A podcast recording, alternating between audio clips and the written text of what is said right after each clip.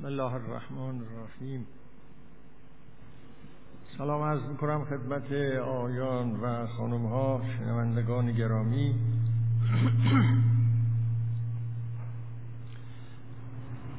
امروز شانزدهم دی ماه هزار و سیصد و نود و پنج هست.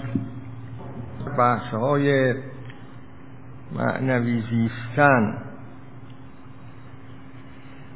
این را شاید یک بار گفته باشم، باز هم تأکید میکنم خدمت دوستان که این تدریس‌های معنوی زیستن که در سایت بنده منتشر میشه، در وسط تعدادی از تدریس‌های جلسات خاصی حذف شده، اون جاهایی که به مسائل اسطوره و تفکرهای سگانه پرداختم اونها حذف شده در نشر، به مناسبت اینکه ارتباط مستقیم با بحث‌های معنوی زیستن نداشت. بنابراین بعضی از دوستان حتما سوال میکنن که این جلسه های وسط چه شد. علتش اینی که ارتباط مستقیم نداشت و به همین جهت نشر نمیشه. شاید یه بارم اینو گفتم خدمت دوستان، اگر کسی سوال کرد بفرمایید که اینطوریه. و اما بروز ما در بحث فعلی، باز پیشتر این نکته را عرض بکنم که طبق اون چه که معمول هست، هر چند جلسه یک بار من از حاضرین محترم خواستم که پرسش هاشون را بنویسن در ارتباط با مطالبی که اینجا من میگویم و در یه جلسه به اونها پاسخ بدهیم. پاری از دوستان چند تا پرسش به من دادن، بازم تأکید میکنم، خواهش میکنم تا جلسه آینده خانمها و آیان هر پرسشی در ذهنشون هست در ارتباط با مطالب ایراد شده در اینجا مرغوم بفرمایند و در جلسه آینده حتما به من بدهند تا در جلسه بعدش من به اونها پاسخ بدم. جلسه آینده ما هم نه هفته آینده بلکه یک هفته دیرتر برگزار خواهد شد، برای اینکه پنجشنبه آینده من در یک سفر علمی هستم، نخواهم توانست خدمت شما باشم. اما جلسه بعدش که در واقع نمیدانم چندم آبان ماه یا ببخشید بهمن یا اواخر دی ماه خواهد بود، دوباره در خدمتتون هستم. ظاهرا میشه اواخر دی ماه، آخرین پنجشنبه، بله سیوم دی، بله سیوم دی باز در خدمتتون خواهم بود. بنابراین این سوالات را در جلسه سیوم دی حتما به من مرحمت کنید. و اما دنباله بحث ما، سخن به اینجا رسید که آقای ابراهام مازلو که داشت ویژگی‌های انسان‌های اهل رشد و خود واقعی ساز رو بیان می‌کرد، رسید به اینجا که استقلال اونها و فارغ بودن اونها به طور نسبی از فرهنگ حاکم بر محیط و عوامل اثرگذار در محیط را بیان کرد. برای ما توضیح این قضیه داده شد. در اواخر جلسه گذشته به ویژگی دیگری رسیدیم و اون این بود که تجربه های نو به نو در زیستن و اینکه این انسان ها بسیاری از اون چرا که دیگران به صورت تکراری تجربه می کنند به صورت یک سلسله پدیدارها و امور تکراری دست دوم ملال‌آور تجربه می کنند، اینها اونها را تجربه های نو جدید و بدی که تازگی داره براشون تجربه میکنن و از این لذت میبرن. خب توضیحاتی داده شد در این زمینه و خلاصه‌اش این بود که اینا تجربه های روزانه شون در هر زمینه برای اونها نوی داره، تازگی داره و تکرار درش نیست. در تکمیل بیان این مطلب مازلو استناد میکنه به نوشته‌های یک فیلسوف دیگر، فیلسوف نیمه اول قرن بیستم که شاید بسیاری از شما شنوندگان گرامی نام او را شنیده باشید، برگسون. این فیلسوف فرانسوی برگسون جزء فیلسوفان زندگی است. در قرن هجدهم، نوزدهم و بیستم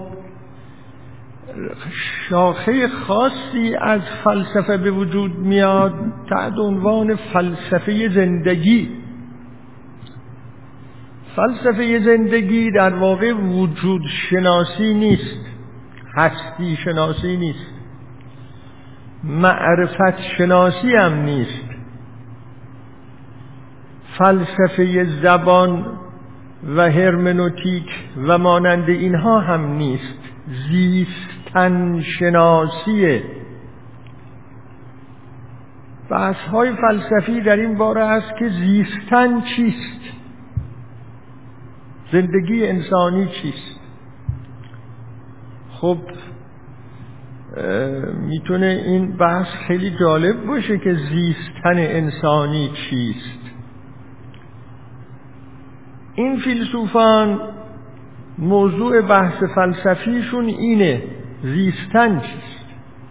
یکی از نامآورتران اونها که آثار متعددی هم از اون به جا مونده همین آقای برگسون، فیلسوف فرانسوی است. آثار متعددی داره. بعضی از آثار او در به فارسی ترجمه و منتشر شده. یکی از اونها که من در خاطرم هست به فارسی ترجمه شده این کتاب است، دو سرچشمه دین و اخلاق، اگه درست در خاطرم مونده باشه اسم این کتاب اینه، دو سرچشمه دین و اخلاق، ترجمه مرحوم دکتر حسن حبیبی. شون خیلی علاقمند بود به هنری برگسون و کتاباشو ترجمه میکرد. مازلو استناد میکنه به پاره‌ای از آثار و افکار هنری برگسون و به خصوص این مطلب که عرض کنم مطلب خاص که برگسون روی اون خیلی تأکید داره و اون عبارت است از غنا تجربه های درونی انسان. قبل از آنی که به این مطلب برگسون بپردازم و اون را توضیح بدم که مازلو به اون استناد میکنه، یه نکته را عرض بکنم که روشن شدن اون اصطلاح به روشن شدن این مطلب که الان میخوام بگویم خیلی کمک میکنه. در جلسات پیش، شاید جلسه پیش بود، باز گفتم که این تعبیر بر زبان آمد، اون چه انسان ها هستند و اون چه میتوانند بشوند. این تعبیر اون چه میتوانند بشوند دو معنا و مفهوم ممکنه در ذهنها ایجاد بکنه.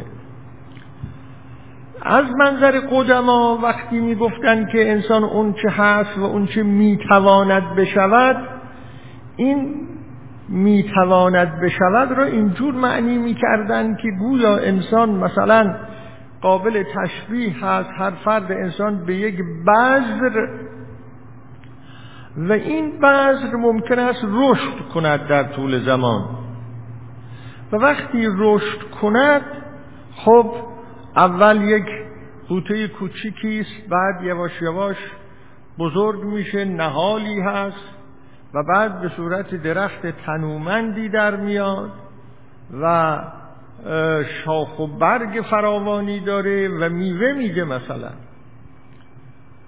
این نگاه یک نگاه طبیعت گرایانه است و یک نگاه ارسطویی است به مسائل.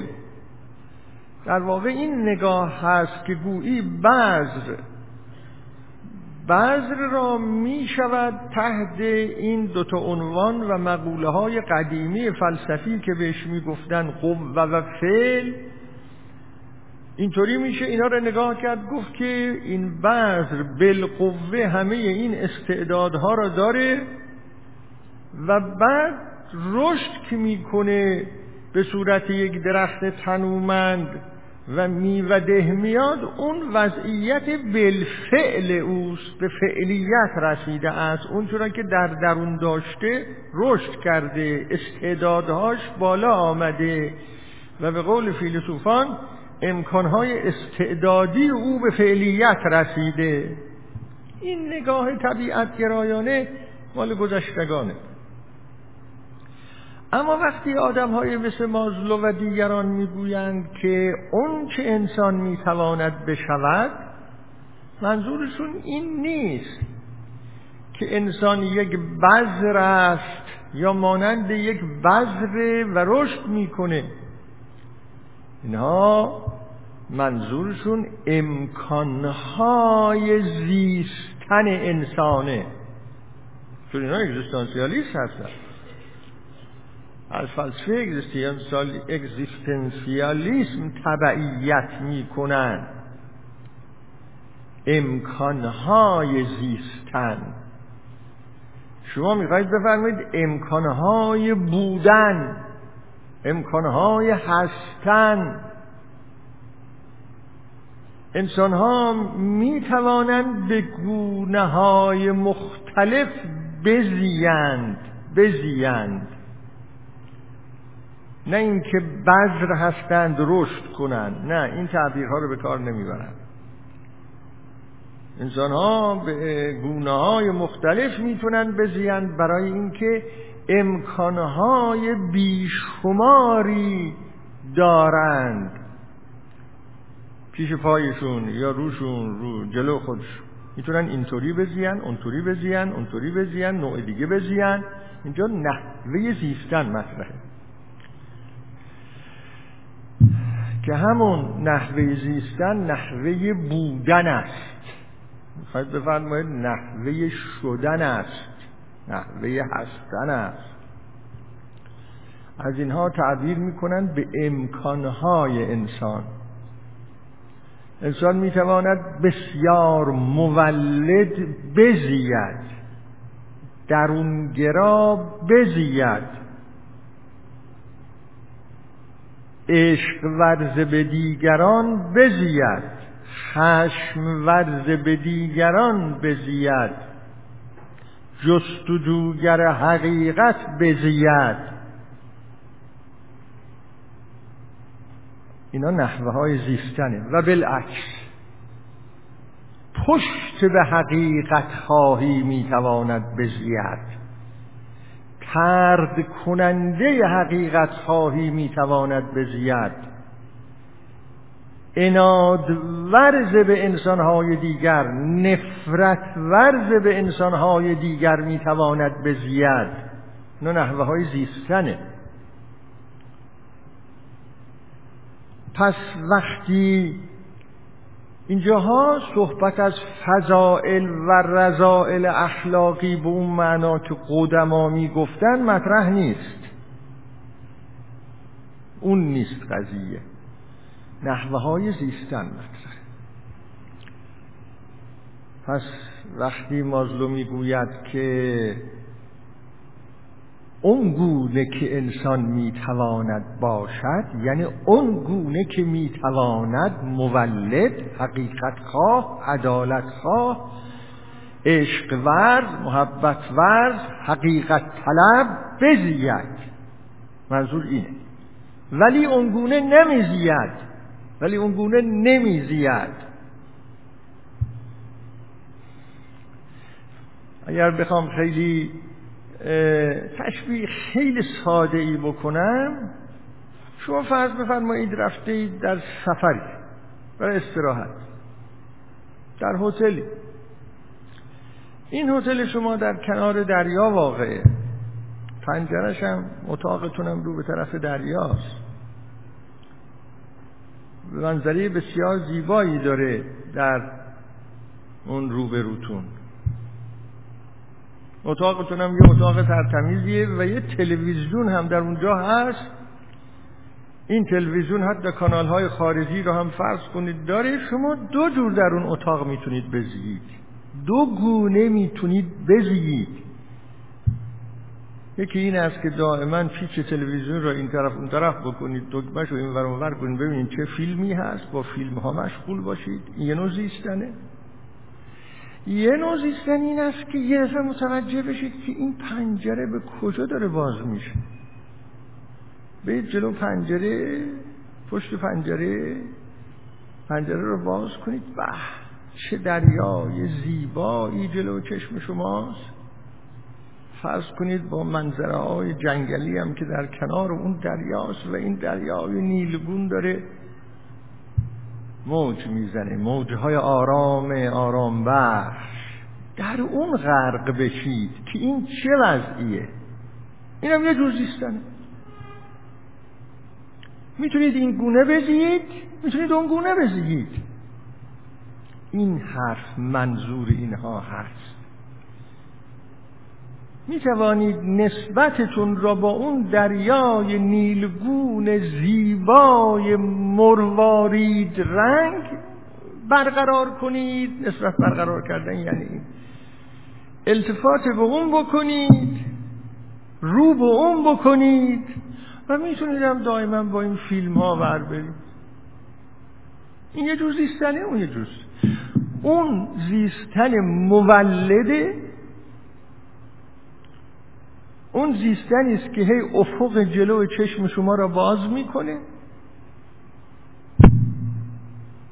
که این افق باز شدن و جلو چشم باز شدن یک ویژگی دیگری است که در پاراگراف بعدی برای این آدم ها بیان خواهد کرد.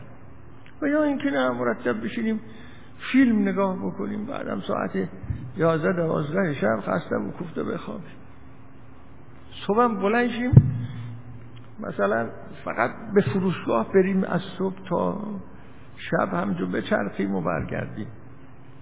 دریا چه خبر بود؟ مرغابی ها رو دریا چه کار میکردن؟ آب چگونه موج میزد؟ کشتی ها چگونه، این کشتی های سفید روی این آب های نیلگون حرکت میکردند و چه زیبایی آفریده بودن؟ هیچ ما از خبر نداریم. این هست اون چیزی که یکی از دوستان من که اهل تجارت بود و خیلی رفت آمد میکرد به خارج و جنس وارد میکرد، تاجر بود، زبان انگلیسی خیلی خوب بلد بود و آدم بسیار با معرفتی بود، یک کتاب از برتراند راسل خونده بود. تو میخوند این کتاب ها را. گفت برتراند راسل تو اون کتاب میگه که تاجر جماعت اصلا نمیفهمند بهار کی آمد و کی رفت. آه بهار کی آمد و کی رفت. بهار میاد با همه زیباییاش، خیلی میشود دید در بهار، خیلی چیزا رو میشود دید اما نمیبینیم، میآید و میرود. بنابراین از نظر این آقایون اینو گفته باشم، این داستانه این که و چگونه میتوان بود به معنای چگونه میتوان زیست هست، نه اینکه مثل قدما این بذرها چگونه رشد بکنند و آدم آخرش به صورت یه درخت تناوری دراد و این فضائل اخلاقی مثل شاخه های میوه‌دار از او آویزان باشه و این یه مدلی بود، یه پارادایمی بود که گذشتگان ما تو این پارادایم فکر میکردن، تو این چارچوب فکر میکردن. برای فیلسوفان اگزیستانسیالیست نه، چگونه زیستن مطرحه. خب اینو شما هم این نکته‌ای که من خدمتتون عرض کردم هم در درک مطالب گذشته بسیار کمک میکنه، هم در درک مطالب امروز و بعد از این. گویا که حالا اون مطلبی که برگسون میگه چیه؟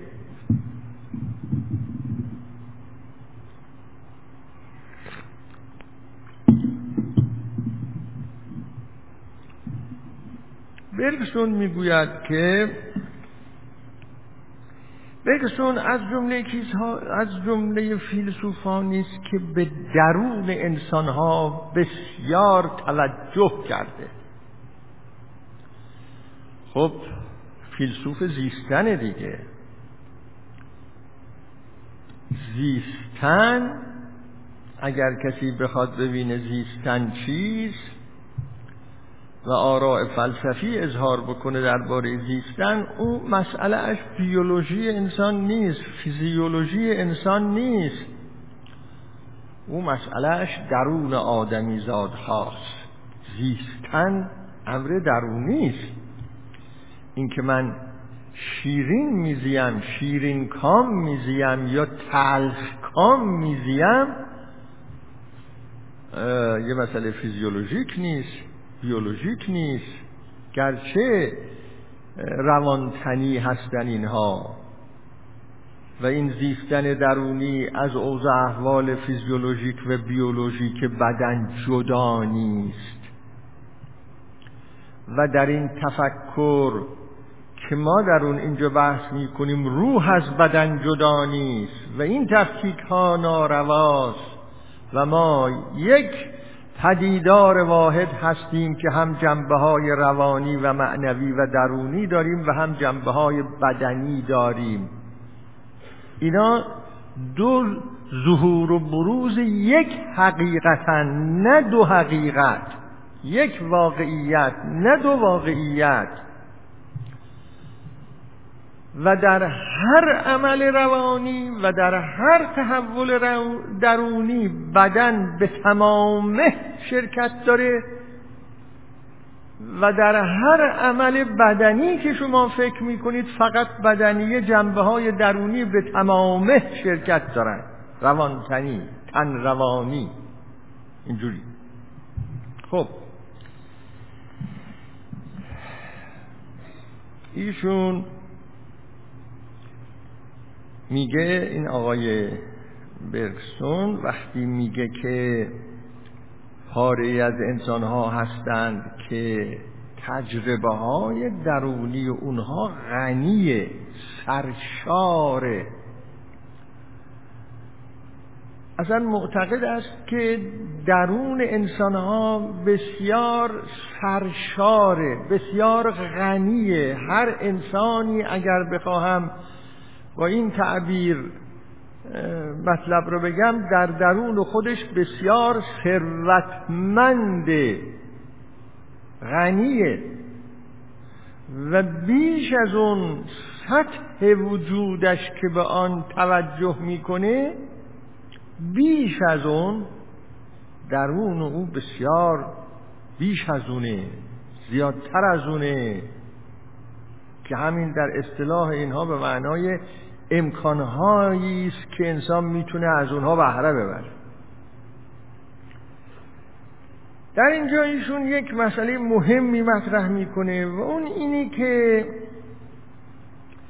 میگه بستگی دارد این مسئله به این که انسان با پدیدارهایی که با اونها روبرو می شود از کدام منظر روبرو بشه و از کدام منظر با اونها نسبت برقرار کنه.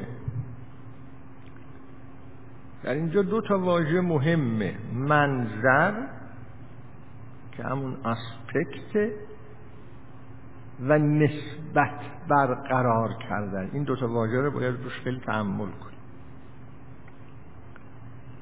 قبلا در بحث ها گفته شده است، به نظرم در بحث های هرمنوتیک بود، اونجایی که آرای گادامر و پیش از او آرای هایدگر را من بیان می کردم، اونها که بنیانگذاران به یه معنا بحث های عمده اگزیستانسیالیسم کنونی هستند،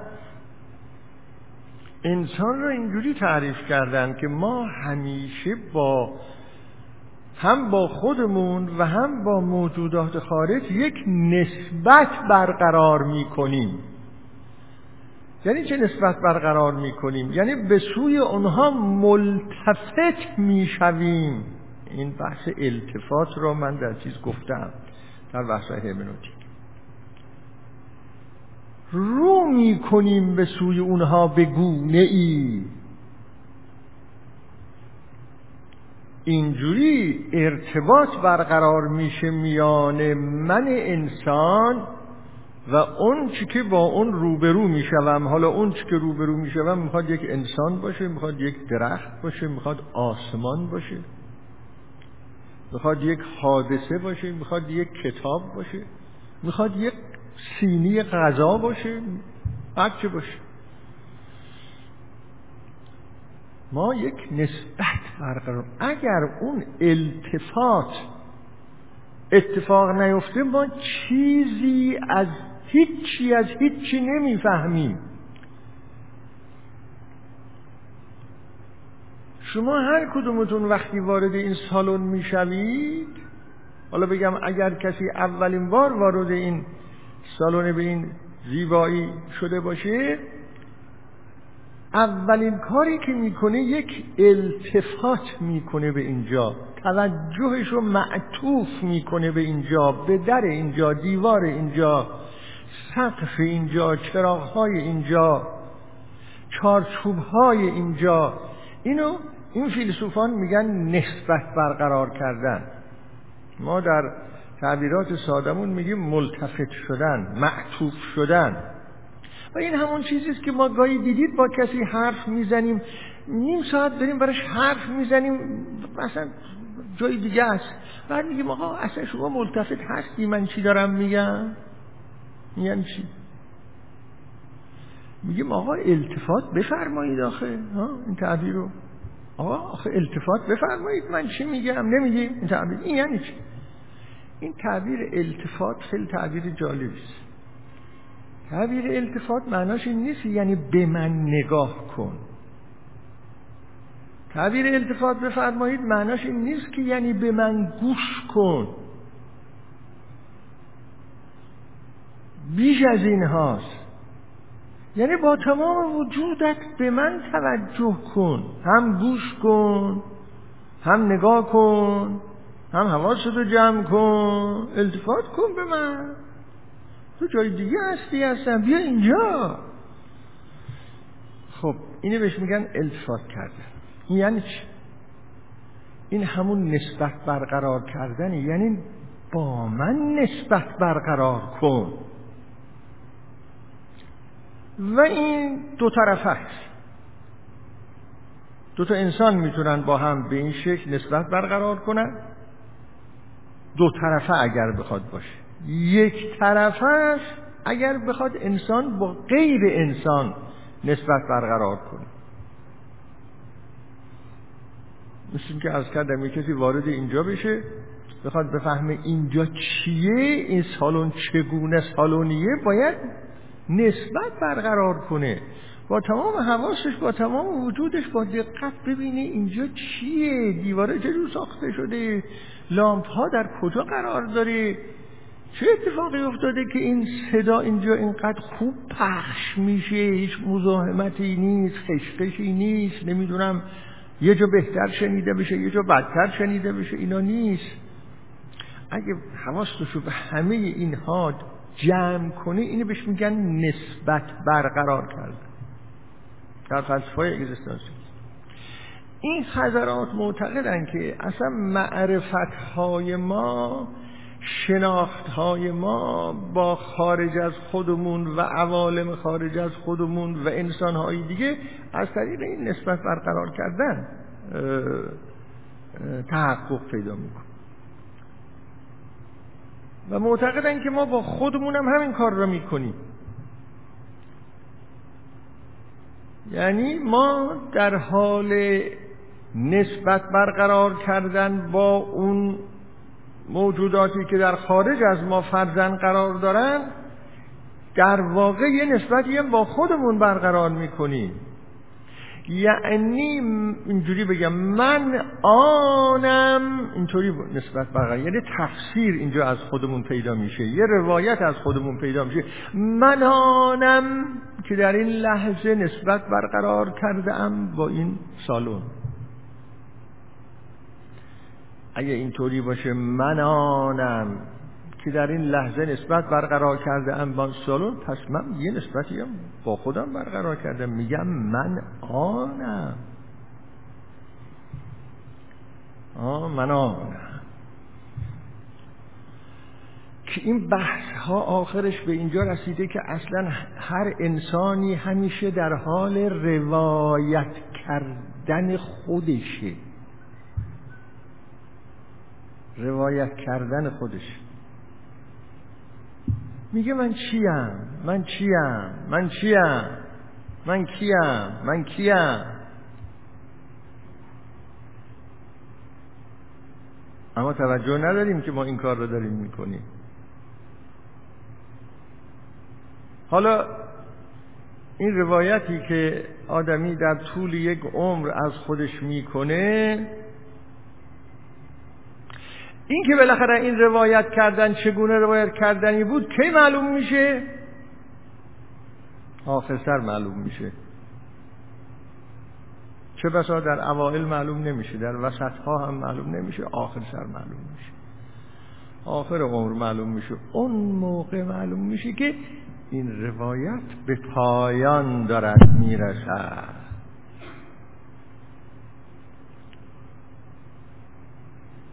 آدمی میگه من چه روایتی بودم، چگونه خودم را روایت کردم. نریم توی اون بحث های روایت. خب عرض به حضورتون که این نسبت برقرار کردن، این تعریف این واژه که هم نسبت برقرار کردن با خارج از خوده و هم به یه معنا نسبت قرار کردن با خود. واژه دوم واژه اسپکت، واژه منظره. این نسبت برقرار کردن ها همیشه از یک منظر است، از یک دیدگاه است، از پشت یک عینک است. اگه بخوام ساده بگویم بلاواسطه نیست، مستقیم نیست.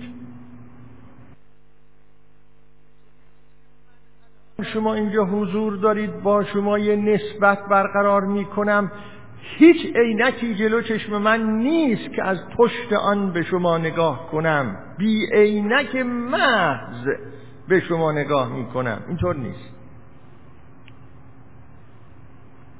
من اگر با شما در اینجا نشسته اید نسبت برقرار میکنم، این نسبت در داخل یک شبکه است که من شما را از داخل در داخل اون شبکه میبینم.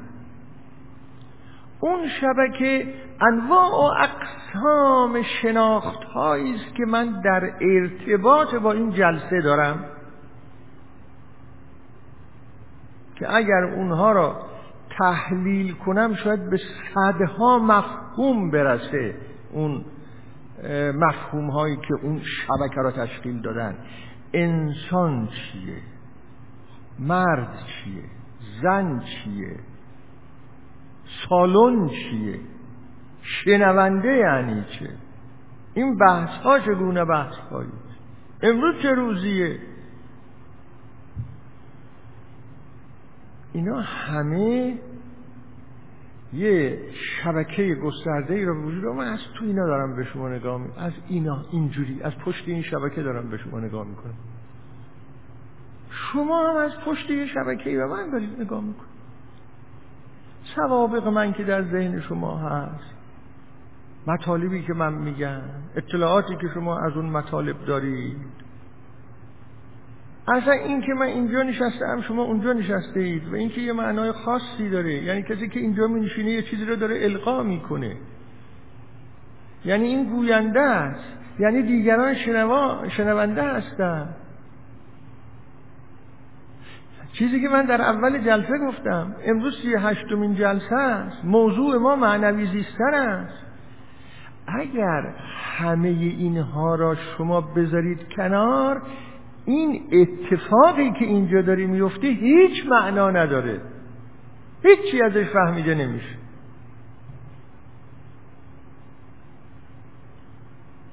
خب پس یه شبکه است که ما از تو شبکه نگاه میکنیم. این دیگری ممکنه وارد اینجا بشه و به محض اینکه از اونجا وارد میشه یه شبکه دیگری جلو چشم میشه، اصلا به کلی یه چیز دیگه اینجا ببینه. شما با اون شبکه جلو چشمتون هست و به من دارید از اونجا التفات نگاه التفات میکنید، توجه میکنید. اون شبکه مجموعه ایست از تعلیم و تعلم و بحث و گفتگو و رشد فکری و پارادایم اینه.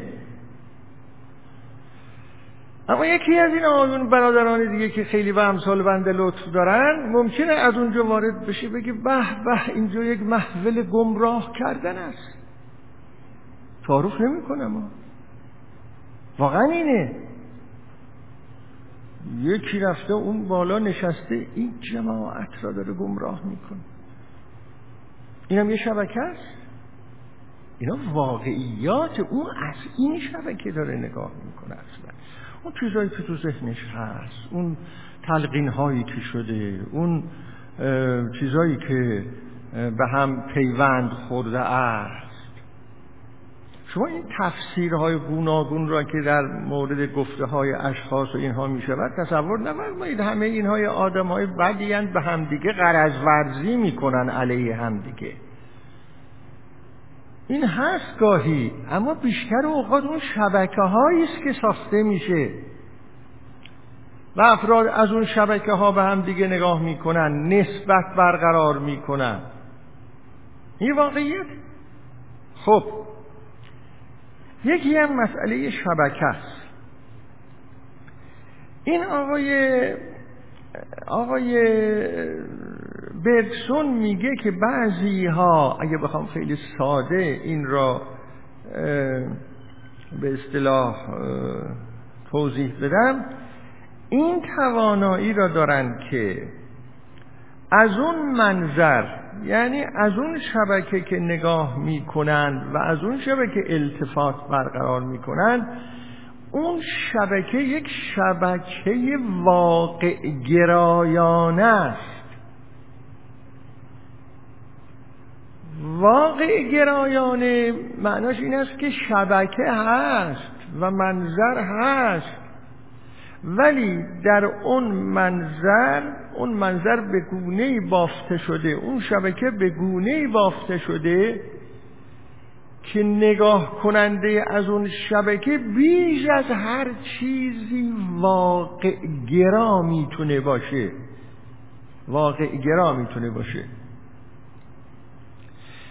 این خیلی مثال ساده بخوام بزنم اینه، مثلا اگر به یک جایی وارد میشه، میبینه که اونجا یک دسته گل زیبایی در اون گوشه گذاشته شده و توجه میکنه به اون دسته گل زیبا، به واقعیت اون میتونه توجه بکنه. زیبایی، اون واقعیتی که اونجا هست، زیبایی، نه اینکه کی آورده، کی گذاشته، چرا آوردن، چرا گذاشتن، چیزای حاشیه‌ای. اون واقعیتی که اونجا هست مستقیما توجهش، این خودش یه منظره. واقع گرا بودن هم منظره، یکی از منظرهاست. اینه در نظر او. شما دیدید ما گاهی میریم با بعضی ها این طرف اون طرف، مثلا تفریح، گردش، یکی مسحور دریا میشه. خب مسحور دریا شدن و فقط دریا را دیدن و از شبکه‌ای که دریا در اونجا یک امر واقعیه، اینجوری از این شبکه نگاه کردن یه توانایی خاصیست از نظر ایشون.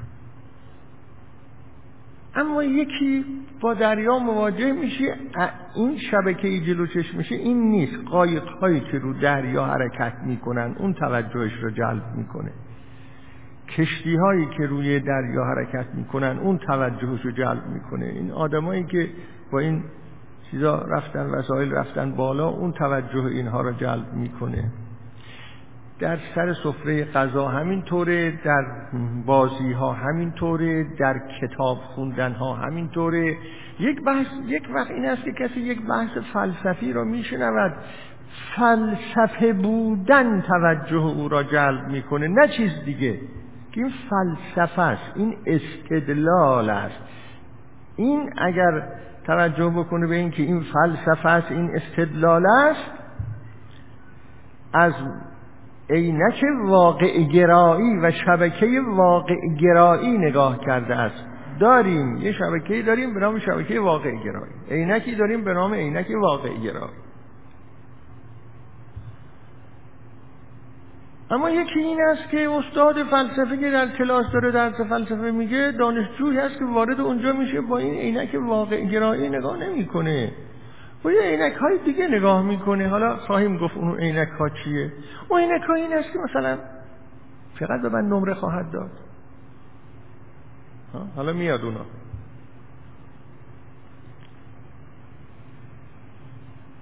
میگه اینا اون عینکی که به چشمشون هست عینک واقع گرایی است، و چون این طور هست از شبکه تعبیرهای گوناگون داره، مستقیما میتونن با اون واقعیت که این خودش یک شبکه است، این خودش یک عینک است، اینجوری رو به رو بشون. و به این جهت چون اینها این توانایی را دارن، همیشه به یک پدیدار کاملا مشخص و معین و دست اول و غیر تکراری میتونن التفات پیدا کنن، برای اینکه این کاملا روشن بشه چیه، نقطه مقابلش رو میگه. میگه در نقطه مقابل این وضعیت قرار داره. حالا به این نقطه مقابل که شما توجه کنید خواهید اون بیشتر فهمیده میشه. میگه این وضعیت قرار داره که انسان با پدیدارهای واقع التفات میکنه و با اونها نسبت برقرار میکنه، اما یک نسبت سطحی برقرار میکنه. نسبت سطحی چیه؟ میگه نسبت سطحی این است که وقتی یک پدیدار را میبینه، اولین چیزی که در ذهنش میاد اینی که آیا این برای من قابل استفاده است؟ میتونم یه استفاده ای ازش ببرم؟ قابل استفاده است؟ میتونه یک ابزاری باشد برای اهداف من؟ علم را اینجوره نگاه میکنه، تدریس را، تدریس استاد را اینجوره نگاه میکنه، سخنرانی را اینجوری نگاه میکنه، سفره را اینجوری نگاه میکنه، دریا را اینجوری نگاه میکنه، همه چیز اینجوری نگاه میکنه، انسان ها را اینجوری نگاه میکنه، قوم و خویش ها را اینجوری نگاه میکنه، اینطوری اصلا از این از این عینک نگاه میکنه. آیا این برای من قابل استفاده است؟ یک، استفاده مفهوم است. دو، یا اینکه اینجوری نسبت برقرار میکنه که مفید و مناسبه، یعنی بالفعل، یعنی نقدن مفید و مناسبه، از این یه فایده به من میرسه. حالا اون اولی این بود که آیا میتونم اینو تبدیل کنم به یک ابزار فایده؟ دومی این است که نه، تبدیل نکرده همینطور که هست نقدن مفیده، مناسبه، چیزی از این گیر من میاد. تو این جلسه بنشینم، این درس را بخوانم، این دانش را بخوانم، این آقا را ببینم، اون خانم را ببینم، اون هنر را تماشا کنم. تازه اینها هم خوب و بد داره ها. ممکنه این مفید و مناسب را به این معنا بگیر آیا اگه من این دانش را یاد بگیرم برام مفیده؟ مفیده یعنی در آینده استاد میشم، استاد میشم در دانشگاه. این هنر را گوش کنم یا این هنر را تماشا کنم مفید و مناسبه به این معنا که هنرمندی را یاد میگیرم. خوبشه. تازه هنرمندی را یاد میگیرم. با این آقا که دوست هستم، این دوست برای من مفید و مناسبه. مفید و مناسب به این معنا که دوست اون باشد که گیرد دست دوست در پریشان حالی و درماندگی ها، همونجور گفتم یه روزی به درد من میخوره. حالا اگر اینم نباشه که یه روزی به درد من میخوره، هفتگی یک جعده و جلسه با او داریم که میگیم میخندیم خوش هستیم ها، در این حد. مثلا اگر اون نباشه من تنهایی چیکار کنم؟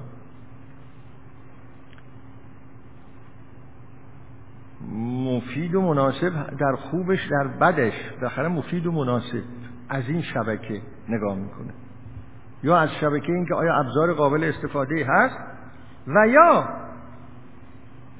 آیا این تهدید کننده است. از اون طرف این سوال برش میاد آیا خطری از این پیش میاد؟ آیا ضرری میرسه؟ آیا ممکنه یه روز اسباب زحمت بشه؟ اینا نقطه مقابل اونه. حتی وارد یک منظره بسیار زیبایم میشه، به این فکر هست که ببینید حتی اینجا اینها هم دقیق بشید ها. من اینجا یه استراحتی میکنم، این منظره های زیبا رو میبینم و یه آرامشی پیدا میکنم و و این آرامش رو وقتی پیدا کردم یه به اصلاح لطف شدم کاملا. یک هفته بعد که میخوام فعالیت خودم را شروع بکنم بهتر میتونم فعالیت خودم رو، این هم ابزاره، این هم ابزاره، بهتر میتونم فعالیت خودم را شروع بکنم چون نیرومندتر شده ام، تجدید قوا کرده ام. میگوید که این یک نسبت برقرار کردن سطحی است با پدیدارهای واقعی. نقطه مقابل اون نسبت برقرار کردن که اصلا اینها به ذهنش نمیاد. زیبا زیباست، دوست دوستیش معنا داره، علم حقیقت بودنش معنا داره، فلسفه حقیقت بودنش معنا داره. میگه اون جور باشه، اون عینک عینک واقع بینانه است، این عینک ها باشه یا ابزاری است، یا مفید و مناسب هست یا نیست، یا خطری از این به من میرسه یا نمیرسه هست، ایناست. این نقطه مقابل اون. بعد یه نتیجه گیری میکنه.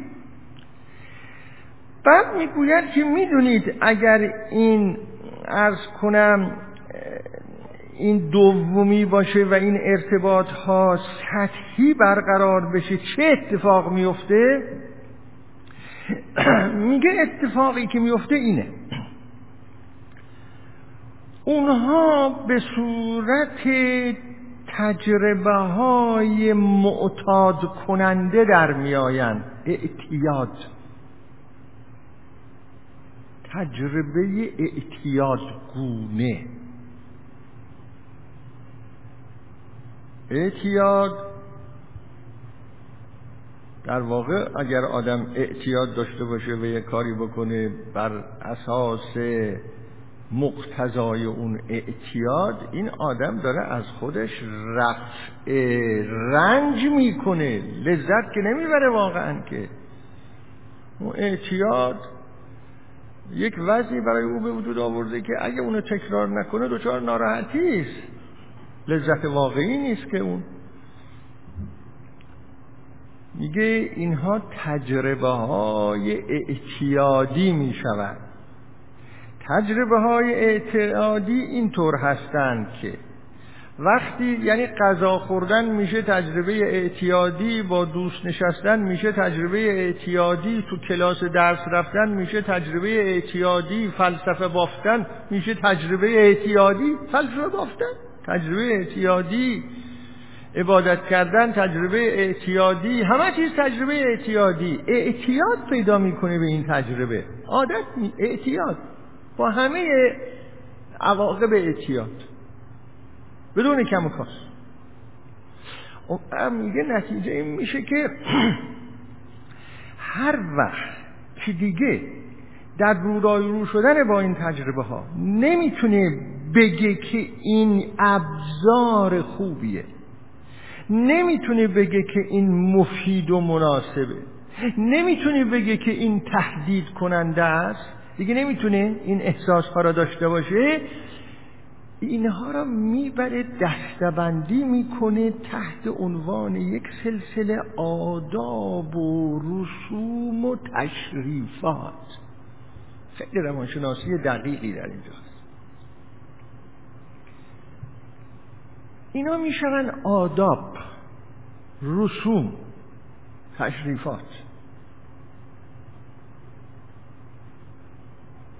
درس میخونه یه نوع آداب و رسومه، فلسفه میخونه یه نوع آداب و رسومه، در جلسات مهمانی با دوستان شرکت میکنه یه نوع آداب و رسومه، نماز میخونه، عبادت میکنه یه نوع آداب و رسومه، در نماز جماعت میره یه نوع آداب و رسومه، در عروسی شرکت میکنه یه نوع آداب و رسومه، در عزا شرکت میکنه یه نوع آداب و رسومه، احترام به پدر و مادر میذاره یه نوع آداب و رسومه.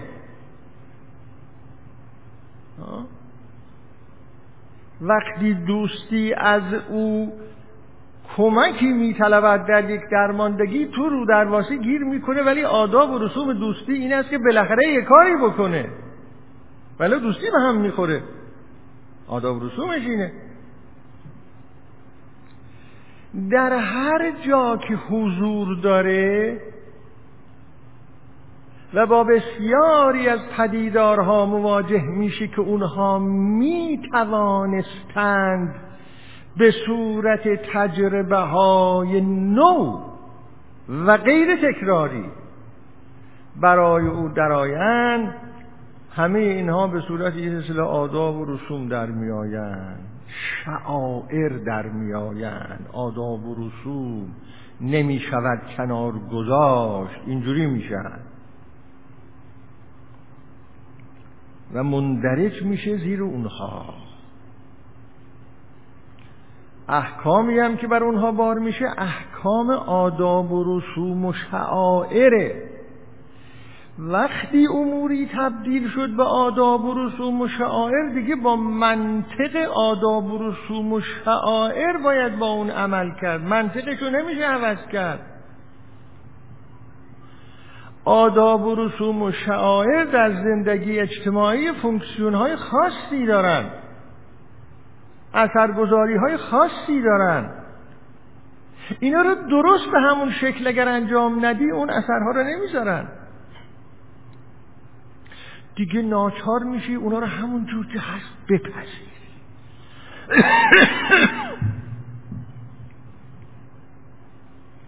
یکی هم بیاد بگی که آقا اونجا فلان ضرر را داره، اونجا فلان ضرر را داره، اونجا فلان ضرر داره، میگه شما نمیدونید این یه پکیجی، به هم بزنی یه جاشو همش به هم میخوره.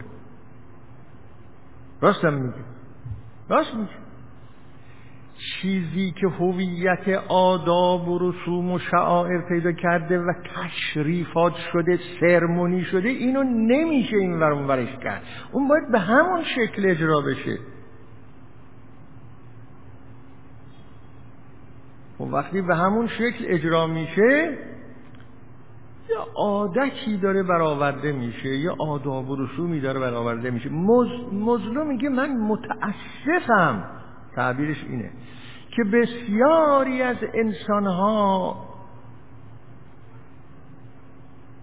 بسیاری از تجربه ها را که می توانستند از پشت عینک واقع گرایی ببینن و از دونه دونه اونها لذت ببرن،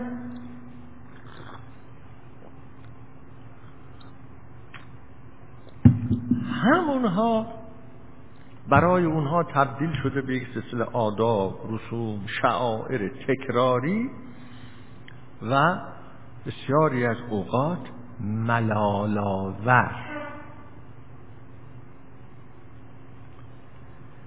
بعد یک مطلبی را اضافه میکنه که کاملا به ما بفهماند که چه میگوید. میگوید ببینید ما انسان ها، اینجا دیگه حتی ما تعبیر میکنه، یعنی میگه حتی آدم هایی مثل مازلو هم میگه ما هم دچار این وضعیتیم. ما انسان ها بسیاری از دستاوردهای نیکو و زیبای جامعه را و بسیاری از دستاوردهای نیکوی فرد فرد خودمون را دستاورد است، ارزشمند است، قدر و قیمت دارد، اما ما اونها را به صورت معتادانه میبینیم. معتادانه ارتباط برقرار کردن با اونها برای ما یه اعتیاد شده. اعتیاد هیچ معنایی نداره، اعتیاد فقط اعتیاد و عواقبش. میگه دستاورد است، یا دستاورد خودمونه یا دستاورد نسل‌های گذشته است، بسیار ارزشمند است، میشه هر لحظه از اونها لذت برد، میشه هر لحظه قدر و قیمت اونها را تجربه کرد و شاکر شد. میگه ما اینا را به صورت معتادانه میبینیم، وقتی از دستمون رفت میگیم حیف، وا اسفا. اینو اون میگه ها. میگه این که ما اینها را به صورت معتادانه میبینیم اما قدر و قیمت اونها را همیشه درک نمی کنیم، نشانش اینه. میگه وقتی از بستگان ما کسی فوت میکنه، از اقواممون کسی فوت میکنه، میگیم وای افسوس که فلانی رفت. از دوستانم از دوستانمون دوستان را هم میگه، از دوستانمون وقتی کسی فوت میکنه میگیم رفت دیگه جاش پر نمیشه. خب این آقا اگه اینقدر ارزش داشت، یا این خانم اگه اینقدر ارزش داشت، شما اگر اینطور جایشو خالی داری احساس میکنی، پدری که الان اینقدر اسف میخوری که میگی پرکشید و رفت و قدرش رو ندانستیم، خب این پدر رو یک عمر باهاش ما زندگی کردیم، پس چرا اون موقع این احساس رو نداشتیم که پدر قدر و قیمت داره؟ پدر داشتن، این که میگه دستاورد یعنی اینها. یا دوست، یا امنیت. این به درستی اینطور است که در پاره از احادیث آمده که دو نعمت هست که انسانها قدر اون رو نمیدانن، یکی سلامتی و یکی امنیت. مثال های این آقای مازلو رو میشه خیلی زیاد کرد. سلامتی و امنیت. سلامتی حالا بگیم یک مسئله شخصی است، امنیت یک مسئله اجتماعی است. ممکنه یه جامعه‌ای در امنیت باشه، حالا امنیت ها هم نسبی است. ما الان به یه معنا در یه امنیت نسبی هستیم نسبت به اون چیزی که در منطقه هست. خدا رو شکر این نعمت این هست. خب اما اگر خدای نکرده یه روزی این از دست بره، اون وقت میفهمیم که این امنیت چقدر ارزش داشته، چقدر قیمت داشته، ولی الان متوجهش نیستیم. الان معتادانه برخورد میکنیم. معتادانه برخورد میکنن معناش این است آدم بخوام همینجور باید باشه دیگه، هست دیگه، کی هست کی طلبکاره. این معتادانه برخورد. در سلامت فردی هم قضیه همینطور است. آدم تا سالم هست معتادانه با سلامت خودش برخورد میکنه. این تجربه نداره که یه چیز خیلی ارزشمندی داره و اون سلامته، این تجربه رو نداره، که خودش هم البته نسبیست این. اما وقتی از دستش میره میگه حیف، این سلامتی چه چیز خوبی بود، این مشکل را من فلان روز نداشتم. مثال های خیلی زیادی هست. مازلو میاره میگه که ببینید این این است که اون اموری که ما همیشه میتوانستیم در زندگی از اونها لذت ببریم لذت نمیبریم. اون تجربه هایی که همیشه میتوانسته است برای ما تجربه های نوعی باشه، هر وقت دوستی را میبینم، دوست صمیمی را میبینم، همون موقع یه تجربه لذت بخش نو دارم. هر وقت یه چهار ساعت پیاده روی میکنم و احساس میکنم که با کمال سلامتی پیاده روی کردم، همونجا یه تجربه بسیار ارزشمندی دارم. هر جا تو اتومبیل می نشینم، از اول کشور تا آخر کشور بیست و چهار ساعت، دوازده ساعت رانندگی می کنم در امنیت، درست در همون لحظه من یک تجربه و دستاورد اجتماعی بسیار ارزشمندی دارم، اما بیش توجه ندارم، از اینا لذت نمی برم. اینا برای من نو نیست، معتادانه برخورد کردم. اینا رو داریم میگیم. خب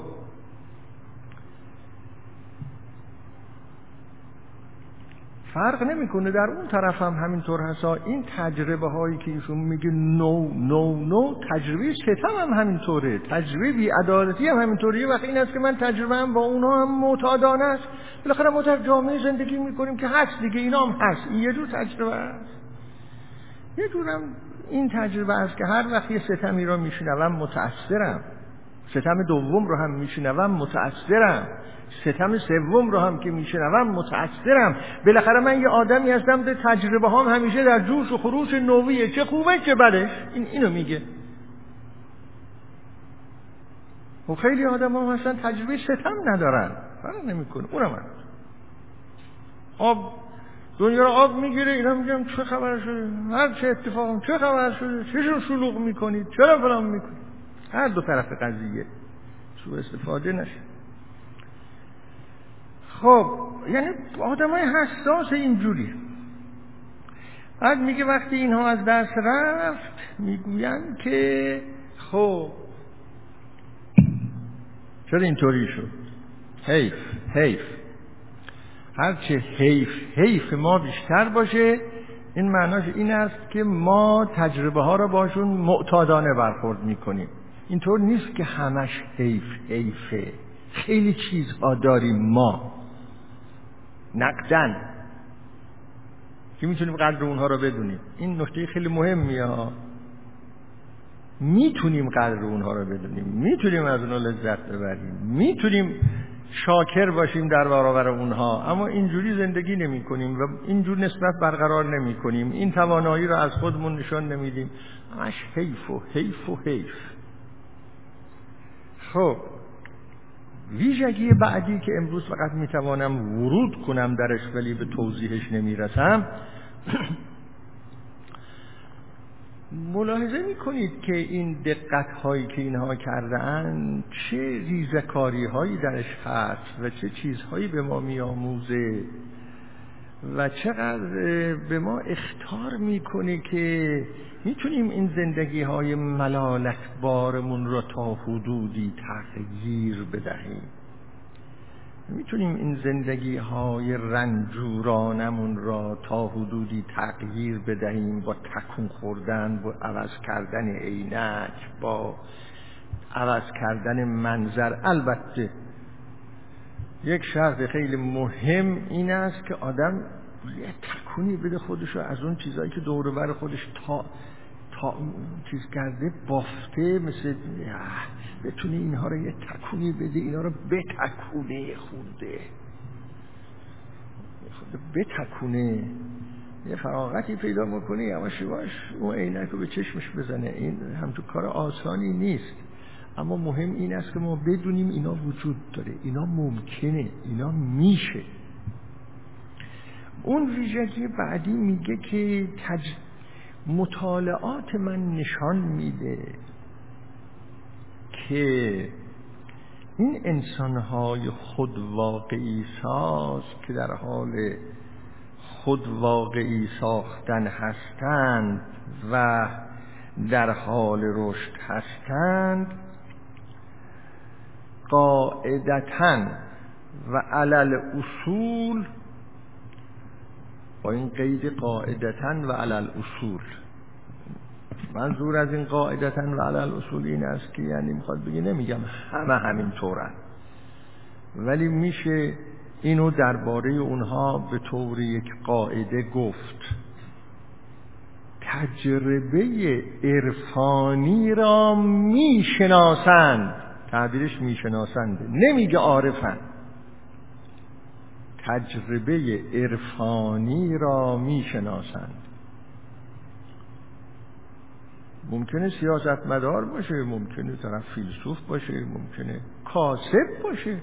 اینایی که اینجا گفته شد معناش این نیست که یعنی این انسان‌های اهل رشد رشد خود رشد دهنده همش انسان‌هایی هستند که یا استاد دانشگاهن، یا فیلسوفن، یا نویسنده‌اند. فکرشون به این جهان انشالله نرفته باشه، چون بسیاری از این افرادی که این آقای مازلو اینها را مورد مطالعه قرار داده بیزینسمن هستند به قول خود اینها، مولدها و صنعتگرهای موفقن. فرض کنید نویسنده‌های موفق هم هستند، سیاستمدارهای موفق هستند، فیلسوفان موفق هستند. اختصاص نداره به کسانی که حتما رشته خاص تحصیلی داشته باشند. میگه اینها در حالاتشون دیده میشه که علل اصول تجربه عرفانی را میشناسن، میدونن تجربه عرفانی چیه، بو بردن، نه اینکه عارفن.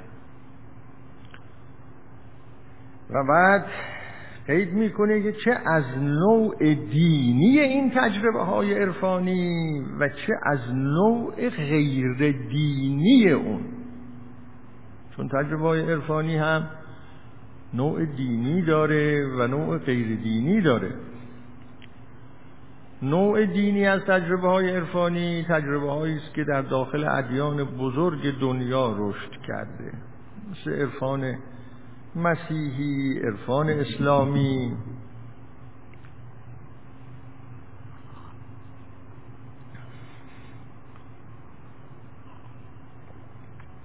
عرفان بودایی، عرفان یهودی و هم.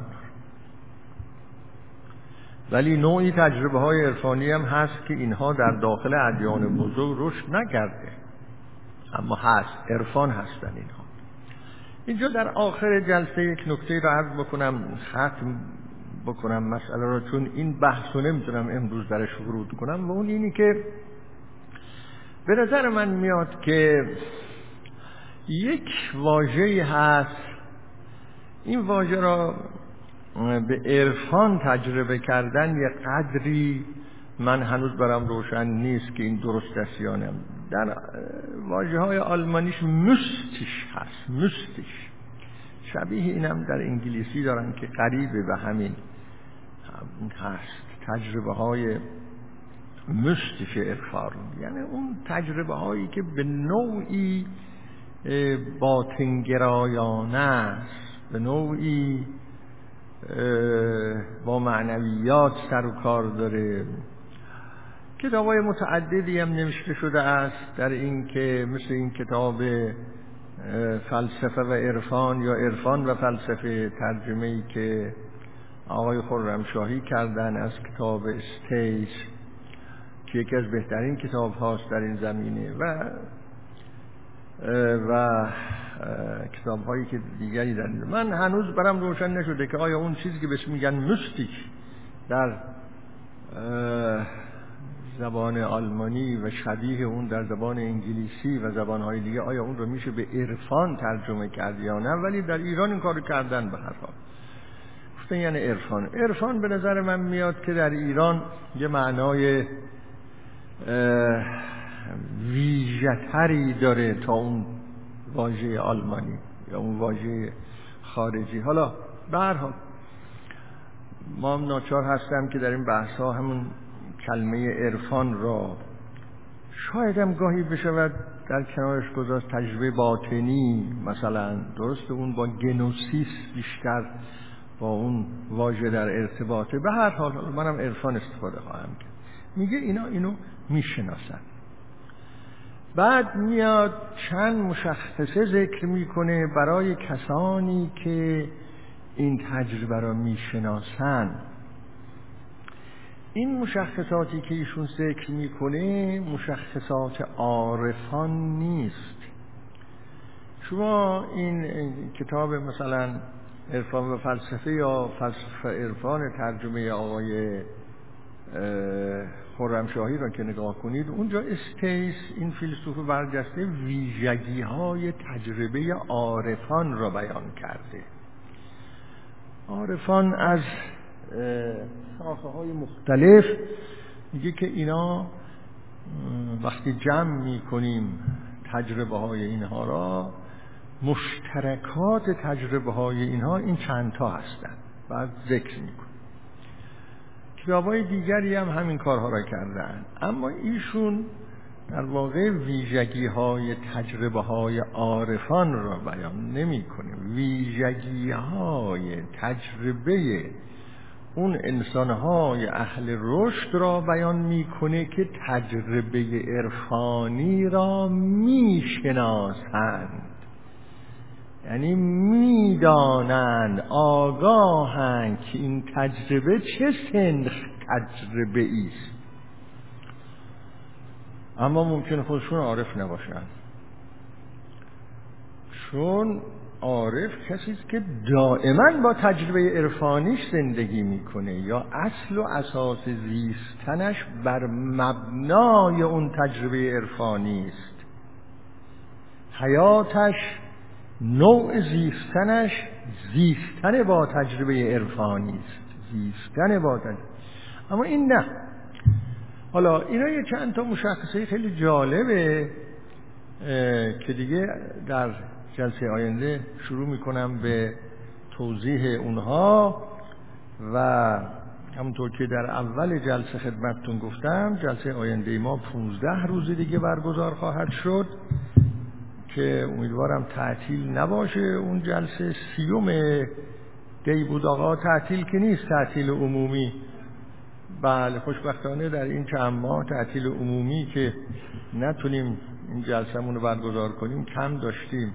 بله، در اون جلسه شروع میکنم به بیان این ویژگی و پس از اون شاید دو جلسه دیگه یا سه جلسه دیگه این حرفای آقای مازلو در ویژگی های این انسان های اهل رشد طول بکشه، تا بعد یواش یواش به یاد اون مطلبی که از اونجا ما آمدیم به اینجا بیفتیم که حالا چون جمله بیقراریت از طلب قرار توست، طالب بیقرار باش تا که قرار آیدت. چون یادتون هست دیگه قبل از ورود در اون بحث ها من به نظرم رسید که یه سلسله مل...